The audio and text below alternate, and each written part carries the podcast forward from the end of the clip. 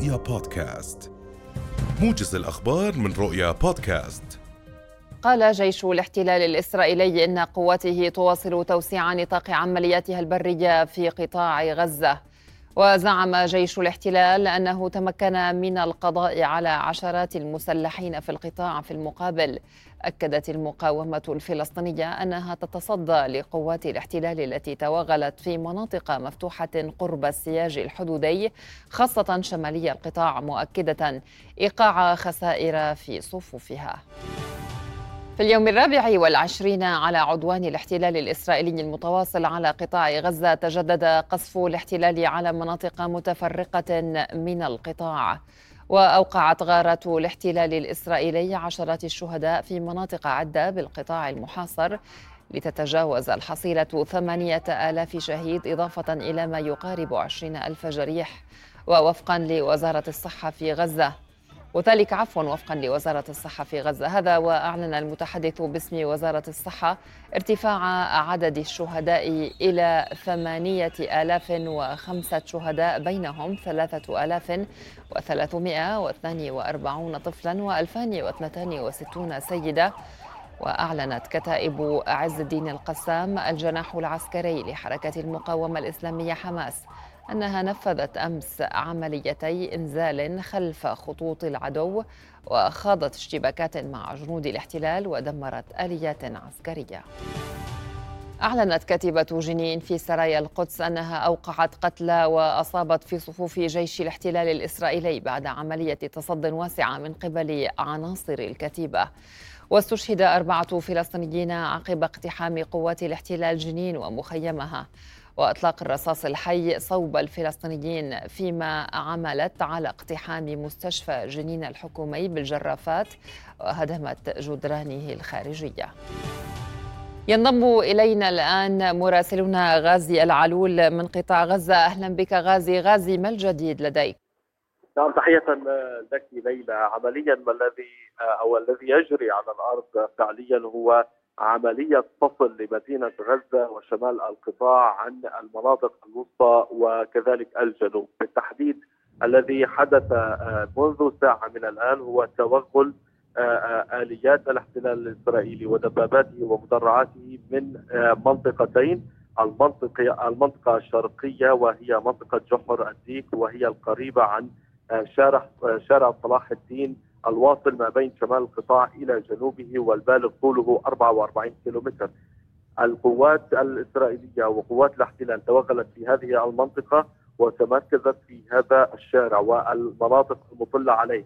بالإضافة إلى توغل آخر كان من خلال عملية إبرار بالتحديد على شاطئ آه، آه، المنطقة الجنوبية لمدينة غزة ومروا إلى محررة نيت سريم والتقوا عند شارع صلاح الدين لتفصل مدينه غزة الآن تماما عن جنوب القطاع بالإضافة إلى توغل مستمر منذ يومين في المناطق الشمالية بالتحديد وصولا إلى منطقة ما يعرف بالسودانية وهي المنطقة الشمالية الغربية لقطاع غزة.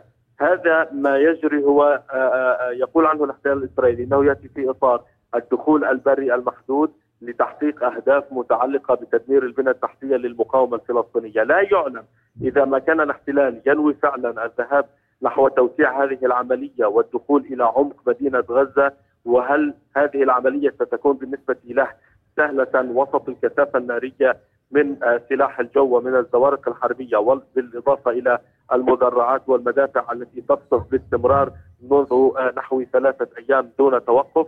أم أنها ستلقى مقاومة آه، عنيفة وشديدة، ما نلحظه خلال الأيام الماضية أن المقاومة الفلسطينية استطاعت تدمير عدد من آليات الاحتلال المتوغلة بالإضافة إلى إنجاح عمليات إنزال خلف خطوط آه، آه، جنود الاحتلال والاشتباك معهم باستمرار وقتل عدد كبير منهم.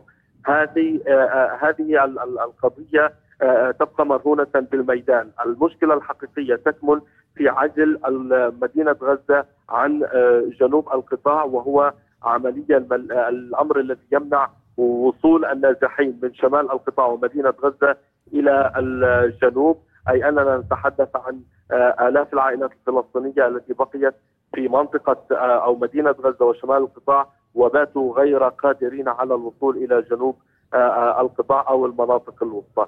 يهدف الاحتلال من هذه العملية البحث عن صورة مصر، اولا متعلقة بتمكنه من التوغل داخل قطاع غزة وأنه يستطيع إعادة احتلالها مرة أخرى بعد أن كانت قد حررت في عام 2005 والنقطة الثانية هو ما قال عنه جيش الاحتلال الإسرائيلي في الأمس. ورئيس هيئة الأركان آه، هرسي هالفي الذي قال بأن الهدف من هذه العملية إزالة خطر حماس. ويتحدثون عن تقويض القدرات العسكرية للمقاومة الفلسطينية، لكن عمليا ما نلحظه هو أن كثافة نارية تخرج من غزة باتجاه مستوطنات الغلاف وكذلك المدن آه، آه، الكبرى في طبعا وسط الداخل المحتل. بالتالي قدرات المقاومة الفلسطينية لم تضعف ابدا بل على العكس تماما وسط هذا الكم الهائل من القصف تخرج الصواريخ والرشقات، آخر هذه الصواريخ والرشقات كانت ما قصفت به آه، نيكيفوت إلى الجنوب من آه، آه، فلسطين المحتلة بتحديد منطقة دار السبع وقصفت بنحو 30 صاروخا ثقيلا ورشقة صاروخية كانت كبيرة وثقيلة للغاية. بالتالي المرحلة الثانية التي أعلن عنها جيش الاحتلال وهي التوغل البري المحدود بدأت فعليا وباتت في مراحل متقدمة ومتسارعة ولكن ينتظر هنا في الشارع الفلسطيني أن يعود أو أن تعود هذه القوات حاملة الأشلاء والجثث في مواجهة المقاومة الفلسطينية. يعني ما رصد خلال الأيام الماضية يثبت أن المقاومة بالفعل قادرة على إيقاع الخسائر وتدمير آه، آليات الاحتلال المتوغلة سواء في شمال القطاع أو في المناطق الشرقية. أتحدث عن جحر التيك وشرق البريج بالإضافة إلى الغرب الآن من مدينة غزة وما يعرف بمحررة السري. نعم شكرا جزيلا لك غازي العالول كنت معنا من قطاع غزة. أفادت وسائل إعلام فلسطينية فجر اليوم أن أكثر من 25 غارة إسرائيلية استهدفت محيط مستشفى القدس بتل الهوى غربي غزة ما أدى إلى تضرر أقسام من المستشفى جراء الاستهداف وقالت وكالة الأنباء الفلسطينية أنه في نفس التوقيت قصف جيش الاحتلال الإسرائيلي محيط مستشفى الصداقة التركي وهو ما تسبب في حالة من الرعب لدى المرضى المتواجدين في المستشفى.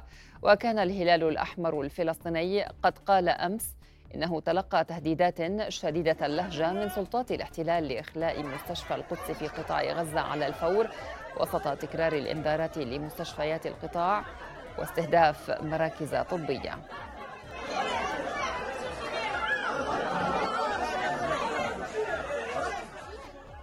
قال الأمين العام المساعد للجامعة العربية حسام زكي إن تنسيقا ومشاورات جارية بين فلسطين والرئاسة السعودية ودول ذات صلة تمهيدا لعقد قمة عربية طارئة تبحث سبل وقف الحرب على غزة.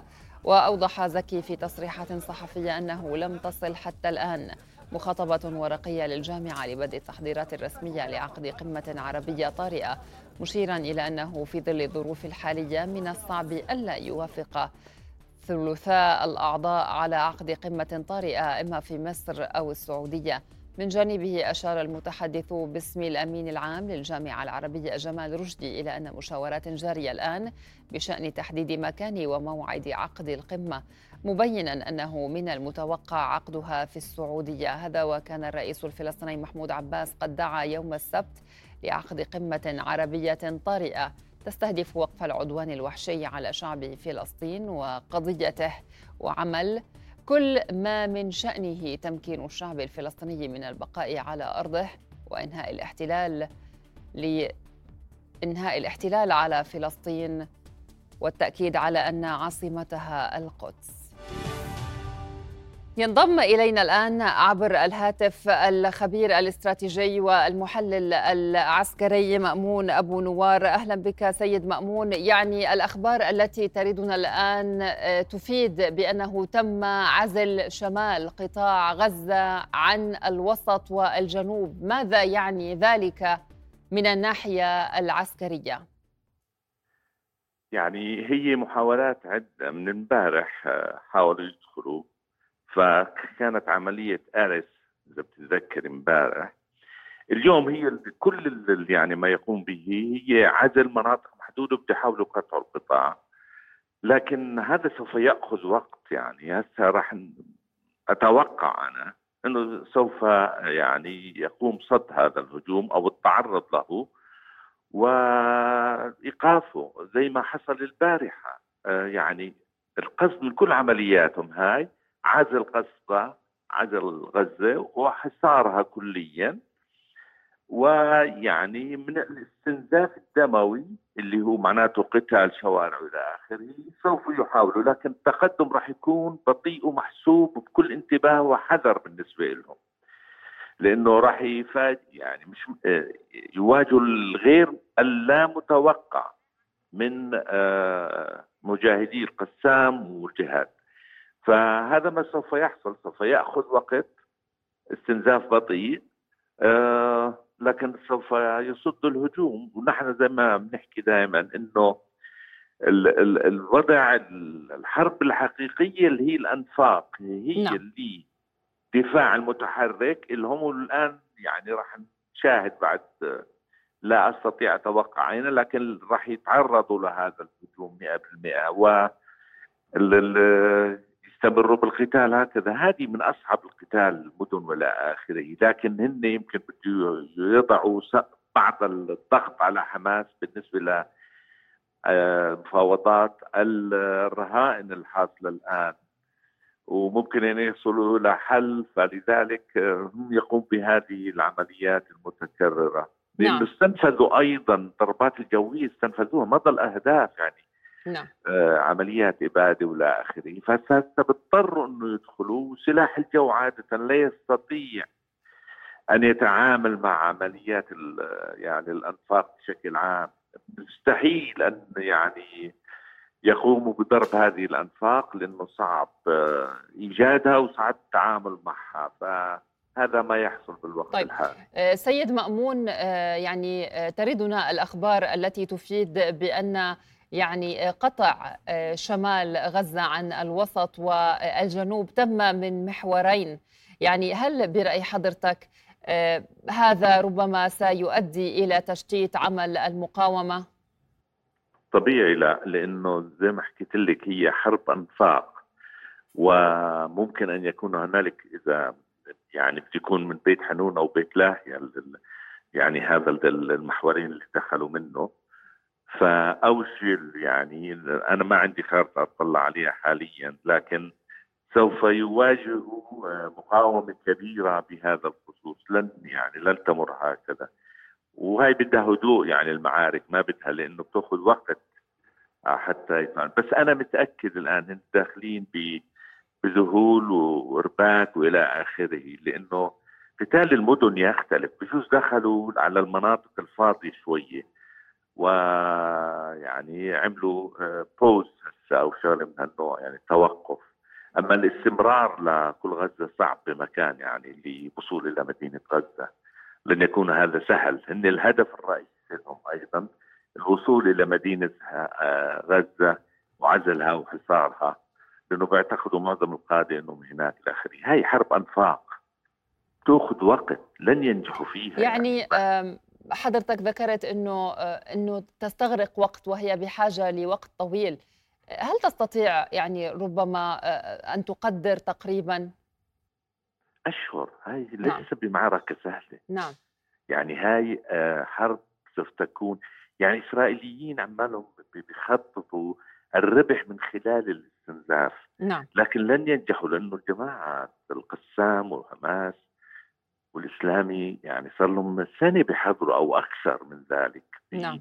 بكل المتطلبات فالمفاجآت لن لن تنجح بهذا الخصوص معهم عدا رشقات الصواريخ اللي بالرغم الحصار اللي راح نشوفه الآن أو العزل اللي بيحاولوا أن يقوموا به سوف تستمر عمليات رشقات الصاروخ آه طب اسمح لي أستاذ مأمون يعني حضرتك ذكرت إنه من الممكن أن تستغرق آه، أشهر ويعني هذا وقت طويل ولن يكون حتى شمال غزة هدفا سهلا لجيش كيان الاحتلال.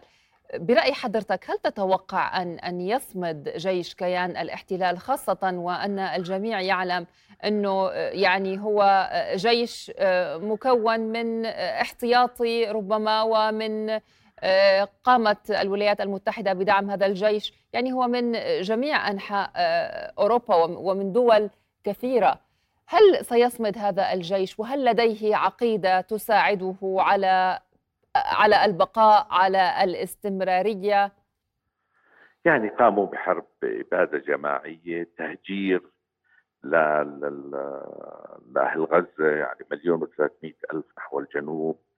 وكل ما يطمحوا فيه يعني بغض النظر شو ساعدوهم الأوروبيين والأمريكان الحقيقة وهاي التكنولوجيا العاليه جدا الذي يمتلكها يعني لم يحققوا شيء لغاية هذا التاريخ إلا قتل الأبرياء وعملية التهجير.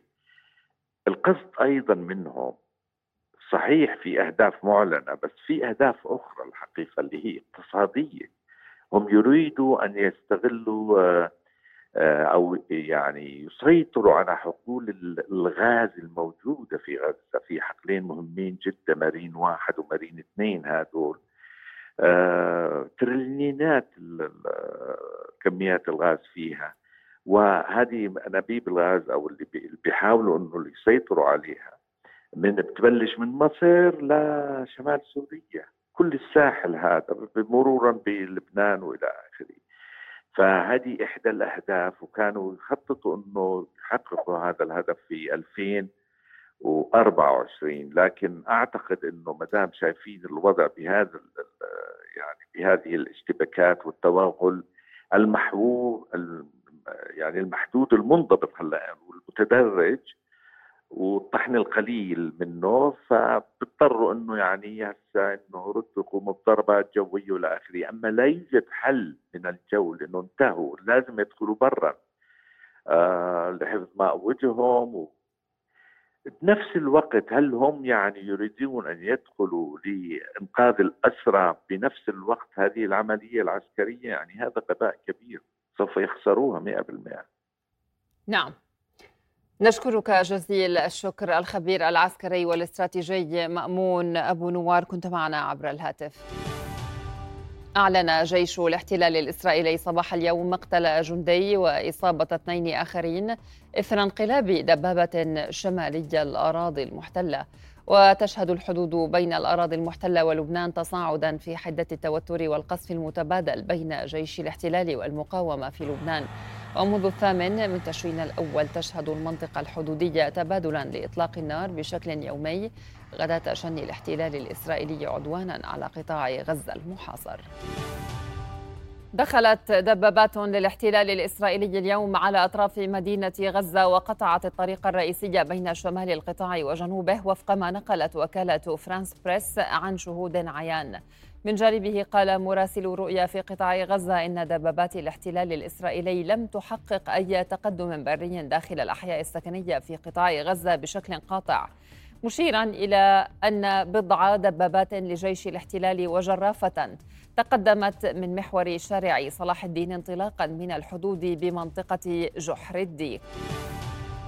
وتحدث الصحفي الفلسطيني يوسف الصيفي عن تفاصيل شاهدها وقام بتصويرها على شارع صلاح الدين في قطاع غزة.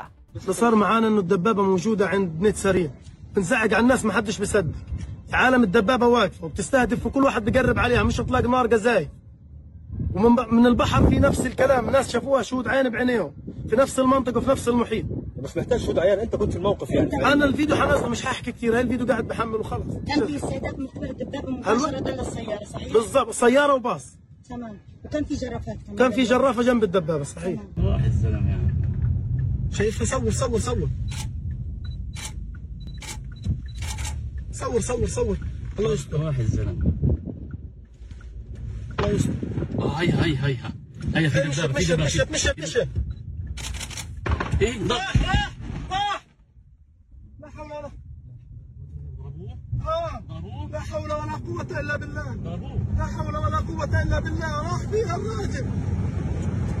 لا حول ولا قوة. إلا عينة كاملة. يا الله عينة كاملة. ارجع! ارجع! ارجع! اللي صار معانا إنه الدبابة موجودة عند نت سريع. بنزعق على الناس ما حدش بيصدق. عالم الدبابة واقفة وبتستهدف وكل واحد بقرب عليها مش اطلاق نار قزاي ومن من البحر في نفس الكلام الناس شافوها شهود عين بعينيهم في نفس المنطقة وفي نفس المحيط. مش محتاج شهود عيان. انت كنت في الموقف يعني. أنا الفيديو حنزله مش هحكي كثير هاي الفيديو قاعد بحمل وخلص. كان في استهداف من قبل الدبابة مباشرة للسيارة صحيح؟ بالضبط سيارة وباص. تمام. وكان في جرافات كمان. كان في جرافة جنب الدبابة صحيح. راح الزلمه يعني. شايفها صور صور صور. صور صور صور. الله يستر. راح الزلمة.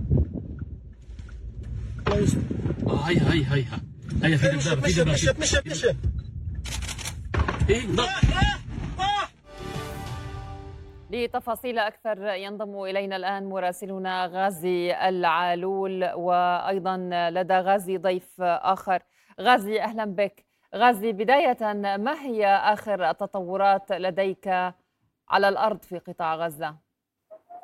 نعم آه، ليلى وسط القصف المدفعي المستمر في المناطق التي توغلت فيها آليات الاحتلال وجنوده آه، هذه الاستهدافات مستمرة من المدفعية بشكل عنيف ومتواصل. لكن ما ورد الآن هو أن آليات الاحتلال قد تراجعت وعادت إلى آه، حدود القطاع ونتحدث عن مسافة ثلاثة كيلومترات أي أن عشر دقائق فقط كافية للعودة والقدوم. ما اتضح أن الاحتلال والياته دخلوا من أضعف النقاط آه، آه، في آه، المتعلقة بالمساحة وكذلك بالمسافة في قطاع غزة من منطقة جحر الديك وأيضا من خلال محررة ميت سريم إلى الغرب من صلاح الدين، بالتالي عمليا دخلوا أو دخلت بعض الآليات تجولت في شارع صلاح الدين ومحررة ميت سريم ومن ثم عادت وفق شهود عيان من هناك يؤكدون بانسحاب آليات الاحتلال.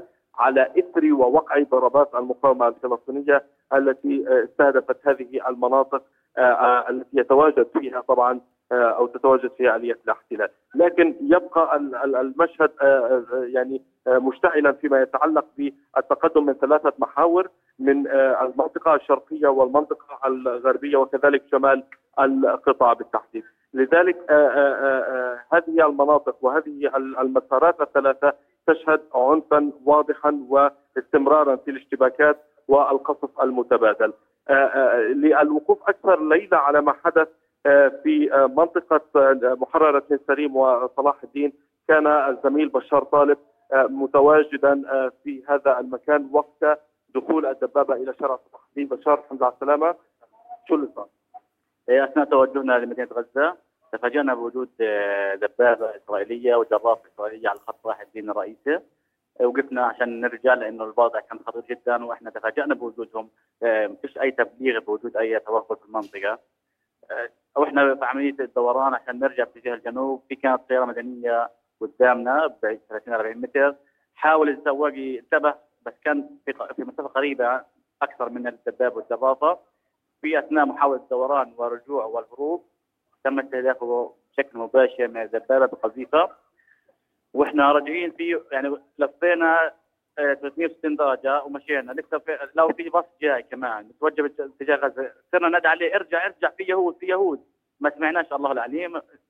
وتم استهدافه الثاني بشكل مباشر. يعني استهدف الباص يقل مدنيين واستهدف السياره مدنية كمان.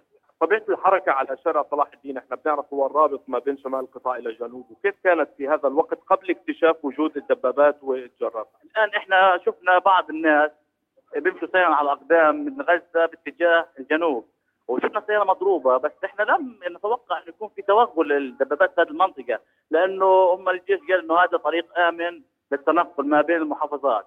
تفاجأنا تفاجأنا بشكل يعني مخيف بوجودهم إحنا كنا قريب كثير منهم من الدبابة والجرافه الحمد لله على السلامة غازي هل لك أن تسأل يعني ضيفك ال- ال- ال- المركبة التي تم قصفها من قبل دبابة إسرائيلية إلى أين كانت متوجهة؟ هل كانت متوجهة إلى الجنوب أم إلى الشمال؟ بالفعل ليلى أنا سالته حول هذا السؤال. آه، آه، تسأل الزميلة المذيعة ليلى آه، أنتم كنتم باتجاه من الجنوب آه، مدينة غزه كذلك السيارة المستهدفة. صحيح. كلنا أنا إحنا المستهدف كنا متجهين لغزة وفي اثناء التوجه لقيناهم وجدنا ال- الجيش على صلاح الدين بالضبط. قررتوا للوقوف والرجوع. لكن الطياره السياره المدنيه انتبهت متأخر لوجودهم وتم استهدافهم. إن شاء الله يا ابن ربنا يعني برحمهم ليلى اذا نعم. بالفعل هي حركة طبيعية كانت على شارع صلاح الدين آه، سواء من ال- ال- المتوجه من جنوب القطاع إلى الشمال ومن الشمال إلى الجنوب وهذا الذي نتحدث عنه فيما يتعلق بأحالات النزوح التي كانت مستمرة لكنها توقفت عقب اكتشاف هذه الوحده ال- آه، العسكرية من جانب الجيش الاحتلال الإسرائيلي. واستهدافها لبعض السيارات المدنية كما يقول الزميل بشار. بالتالي هذه العملية كانت تهدف من خلالها آه، آه، آه، قوات جيش الاحتلال الإسرائيلي على تحقيق صورة كانت تسعى إليها منذ البداية وهي أنها تستطيع الدخول إلى قطاع غزة والقضاء على المقاومة الفلسطينية. ولكن عمليا الذي جرى أنها دخلت من أضعف النقاط على مستوى المسافة وكذلك المساحة. نهايه نهاية آه، آه، قطاع غزة أو غلاف غزة إلى الغرب إلى شاطئ بحر غزة في هذه المنطقة بالتحديد نتحدث فقط عن 6 كيلو متر أي أن هذه المنطقة الضيقة أكثر المناطق آه، حساسية وأكثرها ضعفا فيما يتعلق بقضيه المساحة في هذه في هذا القطاع، بالتالي كان سهلا عليهم الدخول ولكن عقب ضربات المقاومة تؤكد الآن مصادر بانسحاب هذه القوة وعودته عودتها إلى أدراجها وتمكن المقاومة الفلسطينية من ردعها والتصدي لها، بالتالي الاحتلال يتحدث عن عملية برية محدودة لا يهدف آه، من خلالها إلى المكوث والبقاء في قطاع غزة. آه، آه، وهذا الذي يعتبره الفلسطينيون هنا امرا مستحيلا لا يمكن له أن يحدث. نعم. نشكرك جزيل الشكر مراسلنا غازي العلول. شكرا لك ولضيفك الكريم. كنتم معنا من قطاع غزة. أذهب الآن إلى ضيف دكتور مكرم خوري وحضرتك دكتور مختص في العلاقات الدولية. آه، يعني دكتور بداية كيف ترى كيف تقرأ الوضع الآن؟ وبرأي حضرتك إلى أين تذهب السيناريوهات؟ في هذه الحرب الدائرة الآن؟ أهلا بك أستاذة ليلى. من الواضح أننا لا نرى أي ضغط يعني رادع من جهة ما يسمى بالمجتمع الدولي والأمم المتحدة بشكل حاسم. وأعني اتخاذ قرار في مجلس الأمن لكي تتوقف آلة الاحتلال الاسرائيلي من اقتراف هذا العدوان الآثم. هذه الحرب حرب الإبادة على الشعب الفلسطيني في قطاع غزة. ومن ناحية أخرى لا أرى أن هناك ردا عسكريا من جهة جبهة المقاومة بشكل كبير. لربما من الصعب جدا أن يطلب الآن من جبهة المقاومة فتح حرب من الجبهة الشمالية لأن ذلك سيكون مكلفا. وبالتحديد الكلفة ستكون كبيرة. تصوري أستاذة ليلى أن يقوم الآن حزب الله أو غيره بفتح أو شن جبهة حرب من الحدود الشمالية فإن أول انتقام ستقوم به قوات الاحتلال الفاشي على قطاع غزة هو إما تجويع أو ترحيل أو قتل عشرات الآلاف من مواطني قطاع غزة العزل وهذه ستكون بالفعل محرقة القرن الواحد وعشرين. ومن ناحية ثانية نحن لا نرى أي ضغط عربي لغاية الآن ضغط عربي ناجح. نعم. أنا متأكد أن هناك ضغط عربي من جهات متعددة. ولكن كما يقول المثل بعض الجهات تقول العين بصيرة والإيد قصيرة. ليس بمقدورها إخضاع الاحتلال الإسرائيلي على على الأقل على التوقف بهذه المجزرة أو أن على الأقل يتوصلوا إلى وقف لإطلاق النار. يعني ليس هناك طلبات كبرى لا إقامة دولة فلسطينية ولا غيره حاليا. المطلوب هو إيقاف هذه المحرقة وإدخال المعونة الطبية والغذائية الماء والدواء والنفط. هذا هو المطلوب من فعلا المجتمع الدولي والعالم العربي أن يقوم به لكي يساعد قطاع غزة الذي يستغيث العالم كله. وكل دقيقة تمر وهناك مئات الشهداء يسقطون آلاف الأطفال أمام كل العالم. هذه فعلا محرقة طيب. أمام العالم دكتور يجب أن تتوقف اسمح لي الآن يعني حضرتك تقول أنه يجب إدخال العديد من المساعدات وأن الشاحنات التي تدخل معبر رفح غير كافية أما آن الأوان لجمهورية مصر العربية أن تمارس سيادتها الكاملة ويعني أن تأخذ على عاتقها فتح المعبر كما كان في السابق خاصة وأنه الوضع في قطاع غزة كارثي وكارثي على جميع الأصعدة صحيح من الأخلاقي جدا أن الشيء البديهي التي يجب على جمهورية مصر العربية الرسمية أنا لا أقصد الشعب الشعب المصري كله مع الشعب الفلسطيني نعم. وأنا متأكد أيضا أن غالبية القيادة المصرية مع الشعب الفلسطيني المشكلة هي أنه لغاية الآن لم ترتقي القرارات المصرية لما يحدث على الأرض وعلى الحكومة المصرية فتح معبر رفح رغم أنف الاحتلال الإسرائيلي ومهما كلف الثمن وإن لم يريدوا هم بشكل رسمي فتح المعبر ليسمحوا للشعب المصري أن يخترق المعبر وكل مصري سيحمل بأيديه المعونة الطبية والغذائية لقطاع غزة المحاصر والمنكوب. هذا ما يجب فعله. ولكن أكثر من ذلك أستاذة ليلى على الحكام العرب كلهم كل الأنظمة وبالتحديد أنظمة الخليج استعمال سلاح النفط الآن. نعم. إن لم يستعمل سلاح النفط الآن متى سيستعمل؟ لإقامة حفلات ترفيهية؟ لا. سلاح النفط يجب أن يستعمل الآن سلاح النفط ليس ملك أي شخص بشكل فردي إنه ملك الأمة العربية والشعوب العربية ويجب طيب على بالحديث عن سلاح النفط والحفلات الترفيهية كما ذكرت يعني أنت تشير بطريقة غير مباشرة إلى السعودية. يعني السعودية أوضحت بشكل واضح وصريح أنها أرجأت العلاقات التطبيعية مع كيان الاحتلال إلى حين الوصول إلى حل للقضية الفلسطينية يعني متى برأي حضرتك من الممكن أن أن أن يعني تلعب هذه السعودية على هذه الورقة كون حضرتك مختص بالعلاقات الدولية؟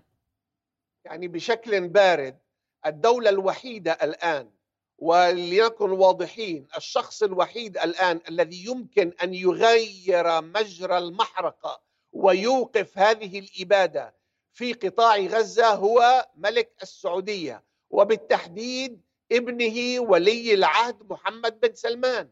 أنا أتوجه إلى الأمير محمد بن سلمان عبر قناتكم الغراء قناة رؤية وأطلب منه شخصيا أنا كعربي فلسطيني أطلب منه شخصيا أن يستعمل سلاح النفط الآن. وممكن جدا أستاذة ليلى أن تكون عبارة سلاح غير صحيحة. هذا أكثر سلاح سلمي. نحن نعم. لا نطلب من السعودية إرسال أسلحة ولا دبابات ولا طائرات ولا نطلب لا من الإمارات ولا من قطر فعل ذلك. لا نطلب إرسال أسلحة. نحن نطلب أن يطبقوا سلاحا اخلاقيا سلميا لانتشال قطاع غزة المنكوب. نحن نتكلم عن 2.5 مليون فلسطيني يتعرضون إلى الإبادة التراكمية يوما بعد يوم. إلى أين وإلى متى يجب ان أو إلى إلى, إلى اين, أين إلى اين يجب أن نصل وإلى إلى متى أين سينتظرون؟ أو إلى نعم. متى؟ أمريكا وإلى متى سينتظرون؟ يستعملوا والدول الغربية. يعني آه، تقف مساندة بشكل كبير جدا إلى كيان الاحتلال الإسرائيلي. يعني شاهدنا الدعم على جميع المستويات من زيارات من دعم مادي من أسلحة من جنود مشاة من خبرات عسكرية وما إلى ذلك هل من الممكن أن نعتبر ذلك شكا مفتوحا لكيان الاحتلال ليمارس هذه الجرائم على مسمع ومرأى من جميع آه، دول العالم إلى متى؟ سؤال مهم أستاذة ليلى ونقول وأنا أجلس في بريطانيا ونقول لكم أنه في الأسبوع الأول تم منح الاحتلال الغاشم الفاشي شيكا مفتوحا على بياض لكي يفعل ما ما يشاء. وما زال الغرب الرسمي وهنا يجب أن نكون مسؤولين وعاقلين ونفرق ما بين الحكومات الغربية والأنظمة التي تخضع لأموال اللوبي الصهيوني والشعوب الأوروبية التي بأغلبيتها الساحقة مع حقوق الشعب الفلسطيني. هذه الدول ليست الدول الأنظمة الغربية منحت الاحتلال الفاشي شيكا على بياض لكي يقتل ويجرم كيفما أراد. وهذه كلها ليست دعاية ما نقولها كلها مسجلة بالوثائق ولا يمكن أن ينكروها عبر الفيديوهات والتصريحات. ولكن الآن وبسبب الضغط الشعبي وبسبب ضغط المنظمات الأهلية. وأعطيك فكرة أستاذة ليلى. قبل يومين قامت 335 شخصية قانونية قضائية من بريطانيا. بريطانيين أغلبهم إنجليز بتوجيه رسالة تحذيرية للحكومة البريطانية. طالبين منهم واحد أن تقوم الحكومة البريطانية بتطبيق القانون الدولي والقانون المحلي. ثانيا أن تتوقف الحكومة البريطانية عن بيع الأسلحة للاحتلال الإسرائيلي وثالثا أن تعمل الحكومة البريطانية فورا على الحصول على اتفاقية لوقف إطلاق النار وكانت هذه رسالة قانونية تهديدية للحكومة البريطانية. هذه الأمور وغيرها من مظاهرات أدت إلى أن تتراجع الحكومة البريطانية على الأقل من حيث الخطاب السياسي. ولكن نكرر أستاذة ليلى وأنا عليم بهذه المسألة هذه الحكومات الأوروبية تخضع لأموال اللوبي الصهيوني الذي هو متغلغل بأروقة اتخاذ القرار ولطالما لم يتغير ذلك ولن تتغير هذه المعادلة لن نرى هناك تحولا كبيرا في مواقف الأنظمة الأوروبية إلا إذا استمرت الشعوب بفعلا تهديدها بشكل مباشر وأقوى لكي تغير هذه المواقف لأن هذه نعم. المواقف الأوروبية تخضع لواشنطن وواشنطن تخضع للوبي الصهيوني. هذه هي المعادلة. أي جدالات أو تفسير غير مباشر لن يكون دقيقا. نعم شكرا جزيلا لك الدكتور مكرم خوري وحضرتك مختص في العلاقات الدولية. كنت معنا من بريطانيا. وهذه شهادة حول التوغل البري من الصحفي بشار طالب. أثناء توجهنا من مدينة دير البلاح الوسطى إلى مدينة غزة داخل مدينة غزة تغطية الأحداث داخلها آه، تفاجأنا بوجود آه، جرافة إسرائيلية ودبابة إسرائيلية على خط صلاح الدين الرئيسي. الجرافة تقوم بتجريف الطريق. آه، إحنا وقفنا عشان نرجع بس كان في سيارة مدنية قلطت عنا. أنا شفتهم لما قلطوا عنا مدنيين. السواق مش منتبه الله عليهم بيحكي مع اللي جنبه ما بعرف إيش صار معاه. انتبه وهو ملاصق للدبابة والجرافة. الكل شاف الفيديو أعتقد وهو قريب جدا عليهم. الزلمة حاول يرجع ويلف وأنا بطلع فيه قاعد وبصور والشاب الجنب قاعد بيصور. بس الدبابة استهدفته بشكل مباشر. قذيفه مدفعية بشكل مباشر تم استهدافهم. واثناء يعني إحنا لفينا وبنرجع وإحنا اثناء العودة كان في سيارات جايين وبص في بص صرنا ننادي عليه ارجع ارجع. في دبابات في يهود على الشارع صلاح الدين.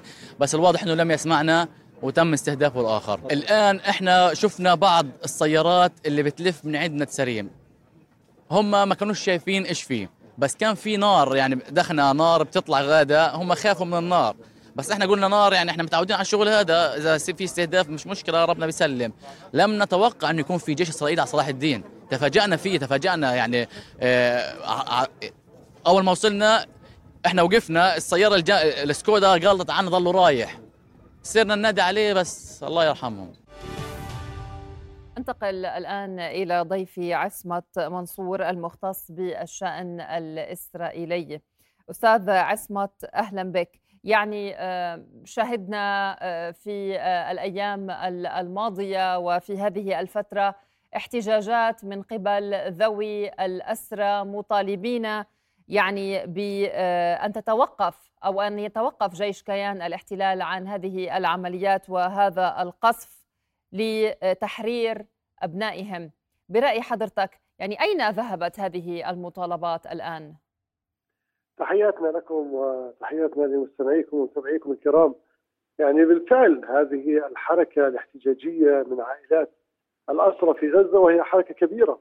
هذا عدد كبير وأيضا حولهم يعني دائرة واسعة من المتضامنين والمشهورين والعسكريين السابقين ورؤساء حتى الاجهزه الامنيه السابقين. آه، تتحرك بشكل مكثف في الإعلام وفي الشارع وفي وحتى الأمم المتحدة وفي العالم. من أجل إثارة قضية آه، الاسرى في غزة والضغط على حكومتهم من أجل آه، إعادتهم. وهم يسلمون بالمبدأ انه كل ما لدينا مقابل كل ما لديهم يعني هم يسلمون تبييض السجون مسألة مفروغ منها. لأنهم يدركون إنه هذا الأمر لا يمكن أن يتم دون صفقة. ولكن الحكومة الإسرائيلية وبعد اجتماعهم مع نتنياهو وبعد اجتماعهم مع جلس واضح أن الحكومة من جهة لا تستطيع تجاهل مطالبهم ومخاوفهم. خاصة إنه يعني لا يعرفون شيء عن مصير أبنائهم وهم تحت القصف أسوة بكل من يعيش في القطاع. آه، وأيضا يعني من جهة تستطيع تجاهل مطالبهم ومن جهة أخرى لا تستطيع الانصياع لها. لأنه نحن أمام خطين متعاكسين. يعني إما أن تحسم المعركة ضد حماس كما تطرح يعني الحكومة والجيش وهذا يحتاج إلى عمل متواصل ودخول بري وعدم توقف أو أن تعطي يعني مهلة وهدنة وفتح ممرات إنسانية وغيرها. وبالتالي يعني تفقد المعركة من زخمها وعمليا توقفها توقفها دون تحقيق نتائجها. ولذلك أنا أعتقد أن الحكومة تحاول أن تراوغ بين الأمرين. الذي استقر الحال عليه الآن وتم ابلاغهم به أنه المطلب قائم ويبذلون كل جهد ممكن. هناك إمكانية لعقد صفقة إنسانية لعدد منهم 50 واحد تقريبا أطفال وكبار في السن وربما جنسيات أخرى. ومقابل يعني ممرات إنسانية ومساعدات وبعض الاسرى الاطفال طيب آه, آه والذي يعني كنت أقوله إنه الحكومة ستحاول والجيش أن يكونوا لهم وهذا لن يقنعهم طبعا ولكن هذه السياسة العسكريه سيتم اعتمادها لأنه من نستطيع تحريره دون وقف القتال ودون شرط وقف إطلاق النار سنطلق سراحه مقابل يعني تسهيلات على الحصار وإدخال مساعدات وأيضا بعض الاسرى الأطفال والنساء. لكن بقية الصفقة الشاملة هذه تحتاج إلى ضغط. هم يعتقدون إنه من خلال الضغط ووصول المعارك إلى مرحلة متقدمة كما يفترضون وهذا غير مؤكد على كل حال يعني بل بالعكس هناك شكوك كبيرة في إمكانية تحقيق إنجازات في المعركة البرية، لكن يفترض الجيش إنه التقدم ومحاصرة حماس والتضييق عليها سيجعله في موقف أفضل تفاوضيا وأيضا أفضل أمام الراي العام إنه حقق إنجازات و يعني حصل على صور انتصار بين قوسين تجعله يعني امكانيه إنه يعني يتوصل لهيك اتفاق ممكنه، لذلك المساله لا أراها قريبة على مستوى الصفقة الشاملة. لكن لا تراها يعني قريبة. لا أراها قريبة على مستوى الصفقة الشاملة. طب يعني بما أنه حضرتك لا تراها قريبة، هل من الممكن يعني ذلك أن هذه أنه كونها ليست قريبة من الممكن أن يشكل مخرجا لواشنطن ربما لإعادة النظر في موقفها المتشدد من هذه الحرب على غزة من الممكن أن تقع في فخ صراع قد يطول في المنطقة ويستنزفها أم انه كيان الاحتلال يعني يتعنت ويرى إذا ما كان قد يعني مثل لمطالب آه، آه، حركة حماس فإنه ربما سيعتبر ذلك ويسجل انتصارا للمقاومة وخسارة على محورين. اولا آه، يعني إهانة لجيش كيان الاحتلال الذي لا يقهر وثانيا الرضوخ لمطالب حماس. الانتصار بالنسبة للمقاومة تحقق في الساعة الأولى. نعم. الذي حدث في 7 أكتوبر هو هذا لن يمحى. وكما قلت هو ترك آثاره على معنويات الجيش على صورة الجيش على الردع حتى على الشعور بالأمن الجماعي لدى الإسرائيليين وقدرة جيشهم على حمايتهم ومنظوماتهم الأمنية. ولذلك يعني هذا تحقق.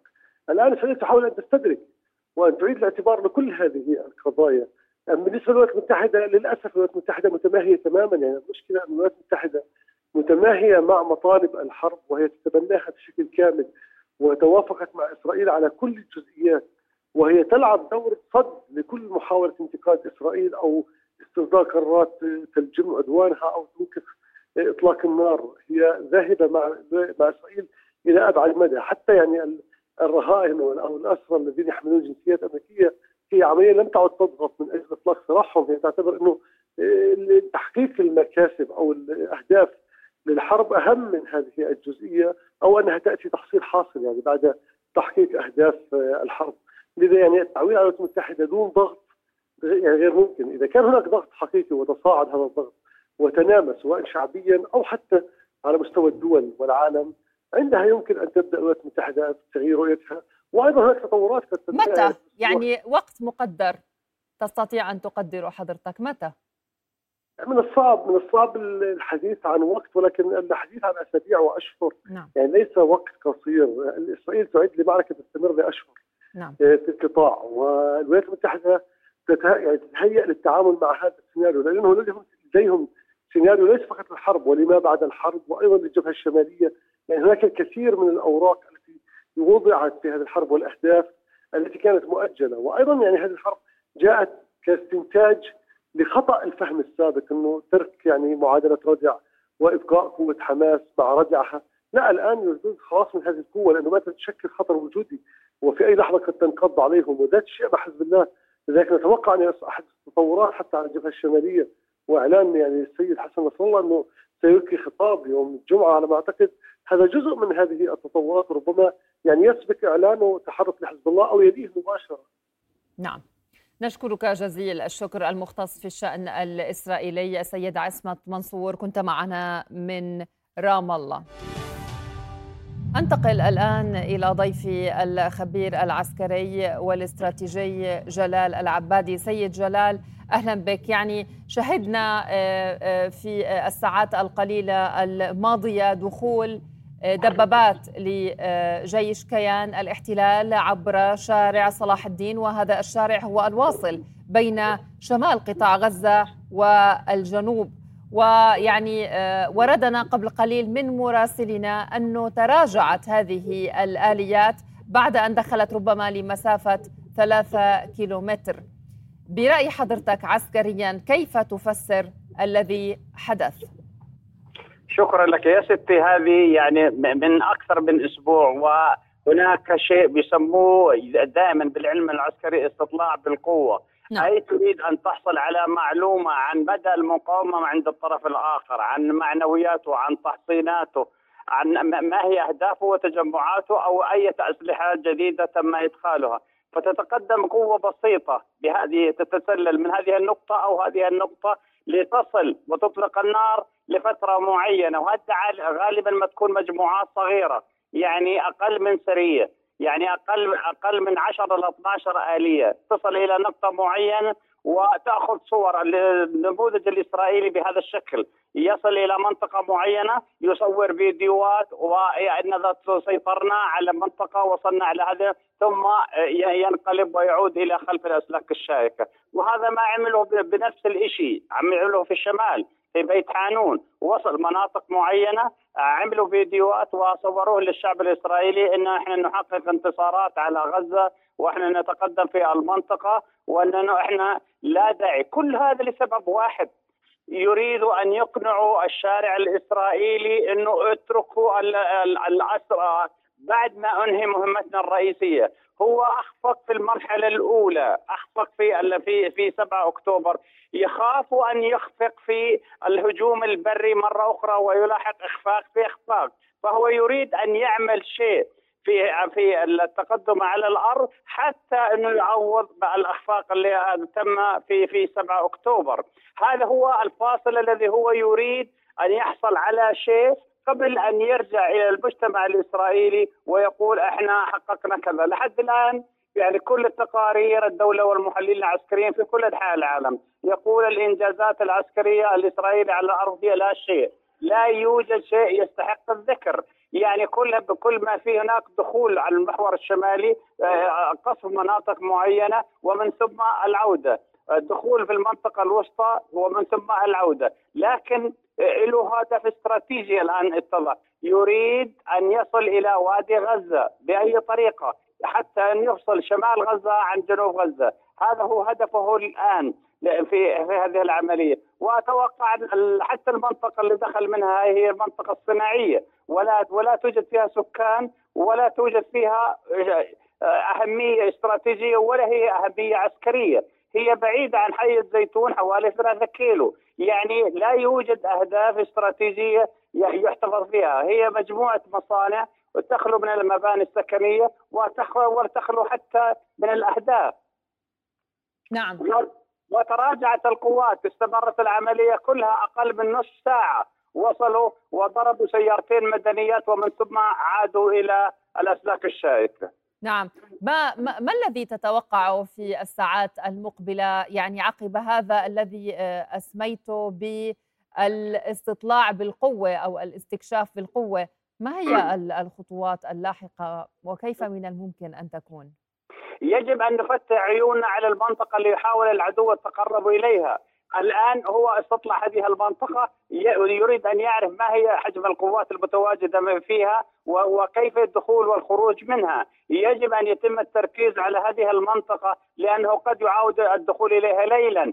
هو يريد أن يحقق في أماكن مختلفة. يعني إحنا شفنا آه، دخول المقاومين إلى منطقة آه، آه، سيرين وإلى منطقة معبر آيرس امبارح كانت ضربة. للجيش الإسرائيلي بحيث إنه أنت تدافع وتريد أن تقتحم قوات الخصم. وهذا تفاجأ إنه إنه في خلفك ب 2 كيلو في قوات للعدو تهاجمك وتهاجمك من الخلف المقاومين الفلسطينيين، هو يريد أن يعمل أي شيء، يريد أن يقول أمام شعبه وأمام الرأي العام إننا موجودين في الميدان ولن نستطيع أن نحقق شيء، يعني هو بالتأكيد سيركز الهجمات لأنه يقول إنه أنهى القتال أمس لكن المقاومه تقول لا إنه لا نزال إحنا نشتبك مع العدو في المناطق الخلفية. واسوء أنواع الهجمات هي التي تكون خلف القوات. القوات متضعضعة هي من الأمام أصلا متضعضعة وخائفة. فكيف تكون الهجمات خلفها؟ بين ويقع بين قتيل وأسير وما إلى ذلك. يعني نعم الظهير ليس محميا هذا ما قصدت أن تقوله. نعم نعم نعم, نعم. هذا تمهيد لعملية مقبلة ويجب أن نفتح عيوننا على هذه المنطقة خاصة الليلة ليلا. نعم. طيب آه، سيد جلال يعني كم من المتوقع أن تستمر هذه العملية الاستكشافية التي ربما تشكل بوادر لدخول بري رسمي إلى قطاع غزة؟ بري رسمي لا يمكن لا يمكن أن يكون، إحنا كنت دائما أنا أناقش الفضائيات وهم يقولوا الاجتياح، الاجتياح ليس هكذا، الاجتياح قوة كبيرة تجتاح قوة صغيرة وتخترقها وتتعداها وتدمرها وتنهي الموضوع.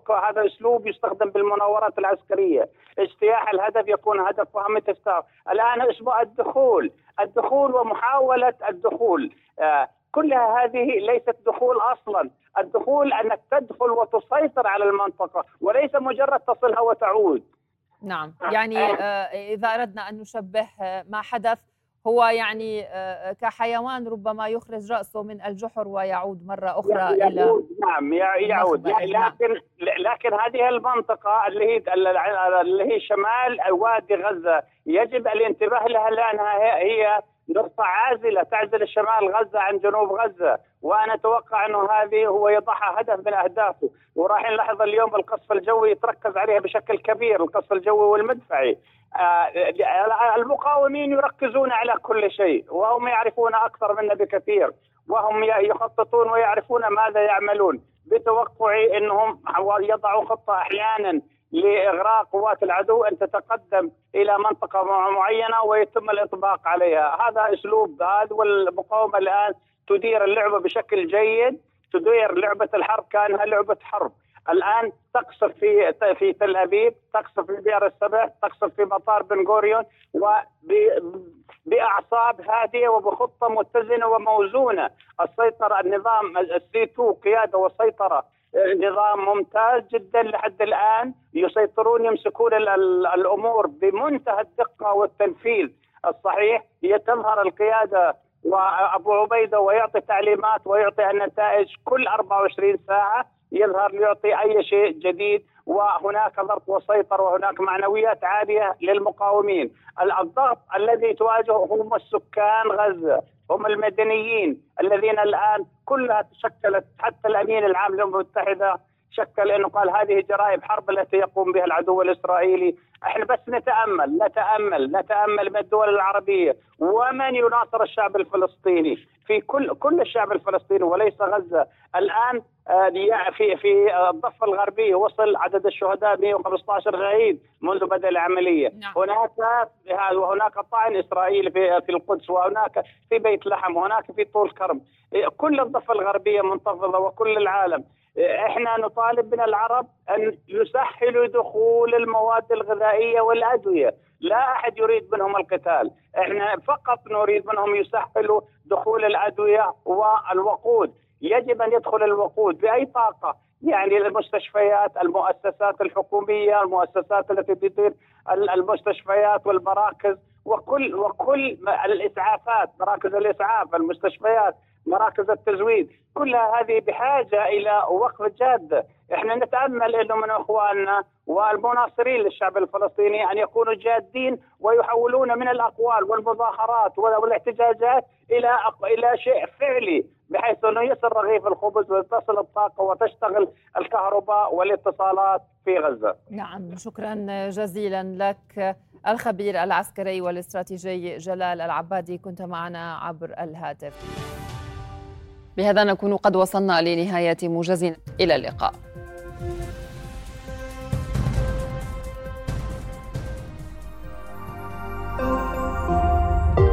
رؤيا بودكاست.